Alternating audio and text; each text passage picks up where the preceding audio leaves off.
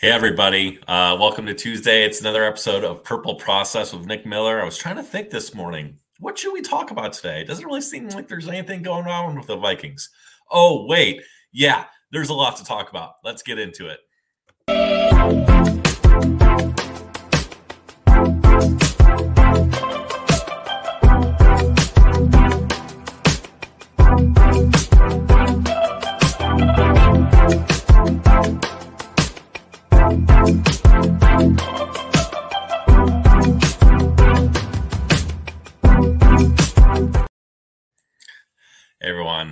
You're living under a rock, uh, we all know that Justin Jefferson uh, came out of Sunday's game with a hamstring injury.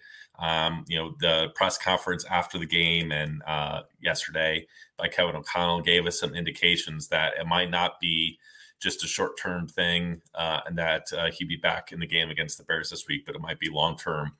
And then this morning when we woke up, uh, we got uh, the news alert from our friend Tom Pelissero at NFL Network um, that this was going to be a serious injury that that Justin Jefferson was going to go on IR for four weeks. So obviously, when you take the Vikings' best player, and I don't think that it's crazy of me uh, to say that Justin Jefferson is the Vikings' best player, and he is the stir that uh, mixes the Vikings drink on offense. Uh, he's the one that the plays are set up around. He's the primary receiver on almost every single play, unless he's being used as a decoy. Uh, this has massive implications for the Vikings and their season. They also lost to the Chiefs this past week in uh, kind of very frustrating fashion. It's been the kind of the same game over and over uh, that we've seen from the Vikings this year of uh, turnovers and mistakes, uh, shooting ourselves in the foot, uh, having some decent play and some explosive uh, opportunities throughout the game, but just not being able to put it together at the end like they did so much last year. And when they went 11 and 0 in those one score one score games, this year we're one in one, one and four in those different opportunities. And what that sets up is a very interesting dynamic over the course of the next three weeks um, until the Vikings uh, hit the trade deadline on October 31st. So I thought I would take the next 10 or so minutes to just kind of walk through um, what this looks like and what I think this means um, for the Vikings uh, and what are their possible courses of action um, from here that not only looks at the challenges of the 2023 season, Justin Jefferson's relationship with the Vikings because he still doesn't have a contract, um, and 2024 and beyond. Uh, because all those are factors if you're sitting at TCO Performance Center um, in Minnesota trying to decide, know, if you're sitting in Kwesi Adofo-Mensah's shoes, you know, what do you do? So, first and foremost, um, I would say that there's been a ton of discussion on, you know, Vikings Twitter or Vikings X, if you will, uh, today about this particular topic, and about seems like half the people want to, you know, write it out. They still think we have a chance to to win this year. The second half of the, of the schedule is uh, a little soft. They have opportunity to sneak into the playoffs and still want to compete. And then the other half, um, is like, okay, full on tank. Can we get Caleb Williams? Can we get Drake Maye? You know, let's do a fire sell. Let's sell Kirk. Let's trade Danielle Hunter. Let's just, you know, go go all in on on tanking for the season. And I think both of those are a little complicated, and there's a little nuance uh, in this discussion about the way I look forward. So the first thing I want to I want to throw out there and make sure everyone understands that the coaches and players do not tank. There's no tanking from the coaching staff or the players at any point in time. That's just not going to happen. Uh, you know, Brian Flores, you know, is suing the NFL and, you know, was fired over his frustrations around the Miami Dolphins potentially taking a few years ago. You know, Kevin O'Connell, you could just see in this press conferences, he believes in this team. He wants them to win. He thinks that it has success. They are so close. They're doing things on offense. They're turning the ball over. All those are, are have tendencies to be flukes. Obviously, five weeks into the season, it's not necessarily just a fluke anymore. I mean, it's something that's actually wrong with the team but he's never going to stop believing. Those players are never going to stop believing. You're in the NFL. You only have, if you're lucky, and say you're a quarterback, you have over a 10 year career. I think the average NFL career is only three years for a player.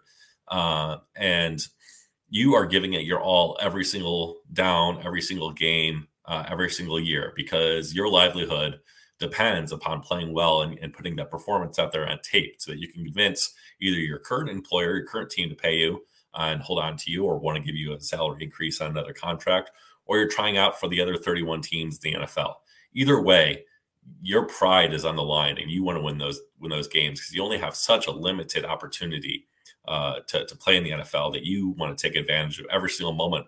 And especially when, you know, a career is fleeting in NFL. You know, you could be injured on the next play. You could, you know, blow up your knee and then your career is is done and over with. So you're never going to not give it your all. Uh, and nor should we expect that. I mean, to think that the that the team is actually going to tank or think about, you know, uh, getting a high draft pick so I can be replaced by someone else um, next year is just not realistic, and it's it's kind of ignorant uh, for anyone to kind of suggest that. So we can rule out the coaches, uh, and and the, the coaches are, are fighting for their livelihood too. We can rule out the coaches and the players agreeing to tank every single game for the rest of the season. They're going to be trying their all to put as many points on the board to win every game as possible and prove their performance and make money for their families. That being said, there are people that are employed by the Vikings in the front office, the GM, uh, Rob Brzezinski, who's the the cap guru, and and and there Ryan Grigson, the rest of the front office staff, uh, the scouts, whose job it is to look at the long term future of the team. There is looking at the next draft class, they're looking at you know where it's the salary cap, you know right now, what's where is it going to be two or three years, whatever opportunities to succeed. How are we going to um, make this team competitive in the long run? Also, how are we going to make them competitive in the short term? I don't think Kwesi Adofo-Mensah and Kevin O'Connell and and the the Wilfs, for that matter, you know, want to ever give up on a season. That's the last thing they want to do. They only have limited opportunities. The Wilfs want to, you know, they want to see their team succeed. They want to make money. They want to make revenue. They want people in the stands. They want excited. They want to be buying merchandise. If they don't know, if they think there's going to be a fire sale, why would they, you know, uh, buy jerseys of their favorite players? You know, all this stuff. So they never want to punt on a season. But at a certain point, it becomes a reality uh, that you know what is the best thing for the future of the team, uh, and and does that mean you know passing on an opportunity to try to come back this year to make that happen? And so, uh, really, I think that the way that the Vikings have set themselves up, they're one and four now, and there are three games left before the trade deadline. You have at Bears this week you know, at home on Monday Night Football against the San Francisco 49ers and then at Green Bay on October 29th before the Halloween trade deadline. There's it's basically become a three game season because let's be real about the prospects here. You know, if they lose to the Bears this week, who are uh, horrible, uh, they have a horrible roster. Um, you know, they looked a little, they looked good against the Commanders last Thursday. Um, you know, but uh, overall, they're they're not and they, they've gone through so much turmoil as organization this year. I think if the Vikings lose to the Bears, you have to seriously consider uh, just you know calling out a season because if you're at one and five, you're probably not going to make the playoffs, and uh, you're probably that probably shows you all you need to know about your chances of coming back and being resilient. So. In fact, it's kind of a one game season coming up on Sunday. The Bears are plucky. They had three extra days of rest, and, and it's in Soldier Field, which is always difficult for the Vikings to succeed. So I have serious questions about whether or not we can win that game. But let's just start there. If the Vikings lose that game, then we'll get to some of the options I'll talk about in a minute. Second thing is, even if, let's say they, they go into Chicago and they beat the Bears. The 49ers are, they look incredible. They just went in and destroyed the Cowboys. They are fantastic, both on offense and defense. They look like a true powerhouse. You know, the Vikings are going to have to play their absolute best uh, in order to beat the 49ers. And there's been no evidence so far that they can put together a complete game against anyone, let alone, you know, someone like the Panthers, who they struggled against uh, in, in the first place. And they look like a, a struggling team this year. So they could go in and shock the 49ers. Uh, but I'm going to, I think it's safe to say we can chalk that one up as a loss. So best case scenario right now, we're, we're two and five. Um, and then heading into Green Bay. And so on on uh, before even the JJ stuff and before even the Chiefs game, you know, I tweeted out saying, I think the Green Bay Packers game is going to be the game that determines whether or not they decide to trade assets or not. And I still think that that's true uh, because it's, I think it's very possible that they can be, you know, probably two and five uh, heading into the Green Bay game. Now, Green Bay looked pretty bad last night against the Raiders, who are also not a great team. But going into Green Bay um, could be, you know, difficult. You know, the Packers have the ability to put it together you know, I really think the season will come down to, you know, if you're three and five and you can you can come back and get to that softer part of the schedule. Um, you could potentially get JJ, you know, back after you know five or six games.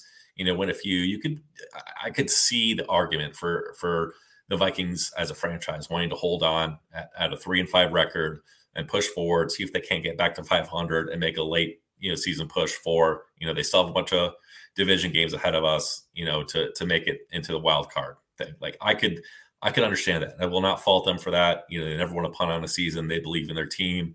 There's some underlying analytics that show that they're strong in certain areas, but they just can't get it together. They are to find a way to somehow put it together and push forward. I could be convinced on that. Like, right, you don't want to punt ever punt on the season. Let's do it. That being said, if they're two and six, that's a completely I, I, believe that's a clear line of distinction between two and six and three and five. I think two and six, it'd be nearly uh, impossible to crawl yourself out of the hole because you, the Lions look good this year, and in order to um, you know make the playoffs, you probably need to be ten and seven. Um, you know, in, in the new 17 game season. So for the rest of the year, you know, they would need to go, you know, eight and one um, I think that that's very difficult to ask, especially if you're if you're shown that you can't beat, um, you know, you can't win two of these next three games. I know you don't have JJ, but you know we don't even know when JJ is going to be back. So I, I think that that's the, the clear line, and that's what I'd be looking for over the next few weeks. I do not think that uh, the Vikings would really consider making a move until maybe after the San Francisco game or or even up to the deadline because I think that Kevin O'Connell and, and Kwesi and the Wilfs and everything want to give uh, this team the most opportunity they can to be successful. So I'm putting that as a starting point. So let's talk about you know the other conversation that's going around right now, which is you know Kirk Cousins. I do not think it's a realistic possibility that they trade Kirk because there's a few factors that need to need to happen at this point. One, um, the Vikings need to be completely sure that they want to give up on the season. So maybe that's if they lose the Bears and lose to San Francisco, and you know they're suddenly you know one and six and the season's over, and um, there. So one, the Vikings have to give up. Two, Kirk Cousins has to be willing to, to waive his no trade clause, um, and so you know he might want to just ride it out with the rest of the season. Doesn't want to move his family you know, there's any number, or he just thinks he has best opportunity to, to improve his value heading into free agency.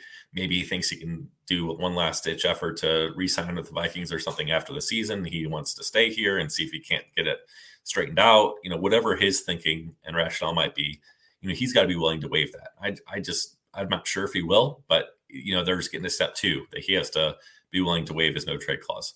Three, you have to find a team at this point, you know, uh, a week or two from now that is strong enough to feel like they can get a quarterback, um, you know, midway through the season, get them up to speed, and then still compete, you know, for the playoffs. And they have to be willing to give up high draft capital because the Vikings aren't just going to give them away. Um, and you know, they have to have enough cap space to take on Kirk's deal. I think he's, I think he, uh, it'll be like six five or six million at the trade deadline of, of Kirk's contract for the rest of the year, and you know three going back to the no trade clause. Um, I think both Kirk and the acquiring team have to be open to the possibility that Kirk would be their long term option for the next few years. And really, in my mind, there's either I, I, think because Aaron Rodgers wants to come back this year and Aaron Rodgers is on a contract for next year, I don't think the Jets are, are a realistic possibility. I think it's a good talker for the national media, but because of those factors, I just don't think that they're going to pull the trigger um, on that. And so the team that uh, there's only two options in my, my head that I think are realistic. One is if the Atlanta Falcons, um, I think, you know, for a number of reasons that if you're watching this podcast, I'm sure you've heard the Falcons rumors. You know, Kirk's wife, Julie Julie Cousins, is from there. I think think their in-laws are still there. Um, you know, they got married there. They spent time in the summer there. Um, and then the, the team on offense is young. The head coach is Arthur Smith. Need really needs to win. Uh, Desmond Ridder actually looked good in last week, but overall this season he hasn't looked the best. And so you have to create a scenario in which Desmond Ridder does not look very good over the next few weeks, but the team is still in contention to try to compete, and they think they can get Kirk up to speed uh, moving forward. The other only option I see is if there is a contending team where their starting quarterback goes down in the next few weeks um, with a long term injury and they need someone for a half year rental that could potentially keep them afloat. I think potentially if Kirk were to be going to a team that has a real chance to compete, you know, it'd be hard to difficult it'd be difficult difficult for him as a competitor to say no to that. But overall, the chances of all this falling into place just the right trade compensation, uh, the Vikings willing to be give up, Kirk saying yes, all these factors combined, I just think it's unrealistic. I would put it extremely low probability of happening, maybe like 10 or 15 percent. Um, I, I I would say even be- before the Justin Jefferson IR injury, it'd practically be about zero, uh, just because I know Justin Jefferson's a competitor and that you know he's going to want someone competent throwing him the ball. But now that he's injured, it just like you know ups that just a little bit because they don't need that as an excuse, you know, as much. So I think that unless you know, I'll come back next Tuesday and I'll talk about, you know, what I think the percent chance is. But as of now, um, I would say the Kirk Cousins trade stuff is is nearly dead in the water. It doesn't mean they shouldn't try. It doesn't mean that they shouldn't be looking into that as a possibility. But I just think that the number of factors that would have to take place for that to actually proceed is is very low. Um, the other thing, though, to consider is that uh, there are, are, other players, whether it be Danielle Hunter, Ezra Cleveland. I actually predicted even before the loss and JJ's injury that the Vikings would trade Ezra Cleveland um, at the deadline, uh, mostly because they have a um, a cluster of of quality players at the interior offensive line, which is shocking for me to say. But between Dalton Risner, uh, Garrett Bradbury, Austin Schlottmann, uh, Blake Brandel, um, Ed Ingram, who had a good PFF performance, and the possibility of Chris Reed coming back, you know, something's got to give there. And the fact that Ezra Cleveland's on an expiring deal and they haven't shown any interest in bringing him back uh, on an extension so far suggests to me that they, and then there was rumors that they were potentially willing to trade him back in uh, the late summer, uh, that he could be on the move. And it makes a lot of sense. And there's always teams looking for interior offensive linemen to help push them through. I think that I saw a rumor today that the Cleveland Browns were interested in potentially adding to their offensive line. Um, and Cleveland and Cleveland just makes a lot of sense. It seems like that that could be destiny. So, you know, that's a possibility. So Ezra Cleveland, you know, Danielle Hunter, they haven't seen to shown that they want to bring him back on a, a long-term deal. They did that uh, short-term resolution, um, you know, in training camp this year. And if they don't want to sign him to a long-term deal, if they can get a third round pick in the 2023 draft as opposed to 2024, um, where they probably would get a comp pick, you probably have to take that. Or if you can get a second round pick, you probably have to take that. Uh, if if you're in a position where you need to, if you're two and six and you're looking to sell, um, and then the other players, you know, you got to consider, you know, Harrison Smith. I I think that that would be completely dependent upon Harrison Smith. He's kind of got a legacy no trade clause. Um, you know, you don't want to ever trade a guy who's you know a long term captain of yours and uh, franchise player. That being said, I, think he's 34 or 30, 34, 35 years old. He might want to go to a contending team uh, instead of, you know, just going out with a whimper with the Vikings this year. If that's something he's open to and he wants to go try that out, you can't blame him for that. It's, you know, if we can get a late round pick back for him um, and save some cap space, like, you know, that could be the best interest of all parties. Then you have guys like KJ Osborne, who with Justin Jefferson and Jordan Addison, I don't think has – uh, a big contract coming from the Vikings, you know, coming his way, so he could be a consideration. Someone like Jordan Hicks, who's on a one one year one year cheap contract. The Vikings actually played pretty well this year. I think he recorded like a 90 PFF grade uh, this past Sunday. You might be able to get a very late round pick, uh, you know, for him uh, as well. And then you just go with uh, Brian Asamoah and um, uh, Ivan Pace for the rest of the year. And so those guys are are possibilities. Um, you know, you know, overall, like I think that the the Vikings just have to consider who are those guys on those expiring contracts who are not part of your long term plan, and you can't get some capital for them, and then that allows opportunities for you know younger guys to to step up and uh, contribute and see what you have heading into next year. For example, if you traded Harrison Smith, you could see what you know, maybe Lewis Cine gets more plays. If you traded Jordan Hicks, you help Brian Asamoah, you know, get in there. Maybe if you trade KJ Osborne, you have opportunity to see what Jalen Nailor, you know, has available. Or, you know, with Neil Hunter. You know, I, I think that uh, DJ Wonnum, he could be another trade candidate season last year, but I think Patrick Jones hasn't had the best year, but maybe it's Andre Carter and you see what, you know, he has, you know, or, or some of the guys in the practice squad. So look at it as an opportunity um, in you know getting a head start on the off season. You know, put yourself in a slightly better position and see what some of the younger guys can do. You know, once again, I, no one's expecting that these this team is ever going to not try their best. But if you're the Vikings GM and chances of making the playoffs are slim, and you know you're constantly evaluating you know how you're going to proceed, you know, moving forward, then you know it might be best just to move on to a few of these guys, get some better draft capital, um, and then see how that can help you, um, you know, compete when it comes to trying to find your next franchise quarterback in the draft next April. You know, if you have a little bit more ammunition to trade up, or if you even get a second or third rounder from, you know, Danielle Hunter, you know, that can create your opportunities to, you know, take what could be a top 10 pick and and trade up to get Drake Maye, or even if you're in a, a top five pick already or in that position, you've got more capital to to reinforce the team and try to look at the 2024 2025 as being you know years that you could realistically compete. So you know they they the vikings have put themselves you know in in this position. And i know that you know Kwesi Adofo-Mensah says that they want to always compete they want to be great you know they want to give themselves as many opportunities to go chase that that championship and that was part of the whole competitive rebuild thing that he was talking about at the beginning of the season so they always want to be good. I, I wrote a long article about it. I put on Twitter talking about, you know, what about this philosophy and what it means. But here's the thing. If they're out of, if they want to compete, but they don't ha- no longer have the option to compete, meaning that they're out of playoff contention, you know, what's the next best thing? Is that you want to look at trying to set yourself up the best to compete in the future. And I know that some, you know, have, you know, competitive integrity and they just want to, you know, ride it out and let the off season stuff take care of itself. And I think that that's, you know, admirable. But you know, there's a game within the game. You know, you can love the game on the field, but you can also love the game off the field. And not doing everything you can to help improve your team for the long term prospects. If your immediate future is is uh, non-competitive, then you're just committing malpractice, you know, to your team. And then come, you know, April, uh, March and April, you're going to wonder, you know, why didn't I do more when I had the chance when the writing was on the wall? So um, sorry, that's kind of my, my rant for the evening. Um, you know, I think that you know the the next few weeks are going to be very interesting for the Vikings. Um, you know, really what happens with the Bears this week and uh, what happens with the Packers, I think, are really going to determine you know what happens next. They really need to win both of those games, I think, for um, this this season to even have a possibility of being saved. Um, you know, I think if they don't, you know, Justin Jefferson could stay out for an extended period of time.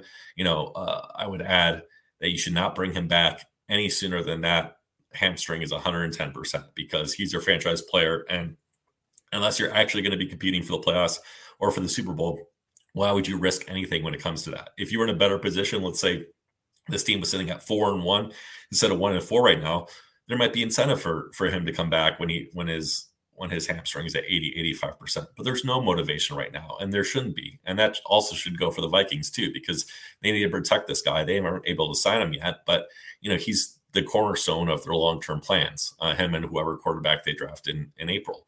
And so you know uh, there's no rush to, rush to do that and so if you guys if they were able to turn around they get a three and five going a little, little win streak and Jeff Jefferson's healed you know maybe all you optimists out there in your wildest dreams can can can make a crazy run into the playoffs and be the most memorable story in NFL history of a team starting this bad and, and making it happen.